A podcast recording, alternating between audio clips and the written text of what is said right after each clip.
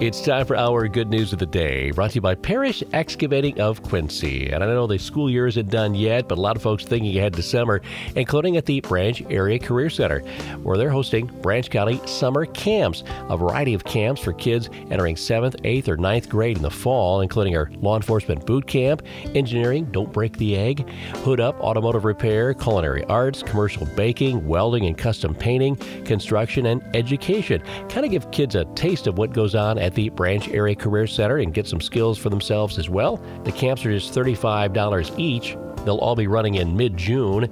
Details available from the Branch Area Career Center on those camps, but sounds like a lot of fun for the kids this fall.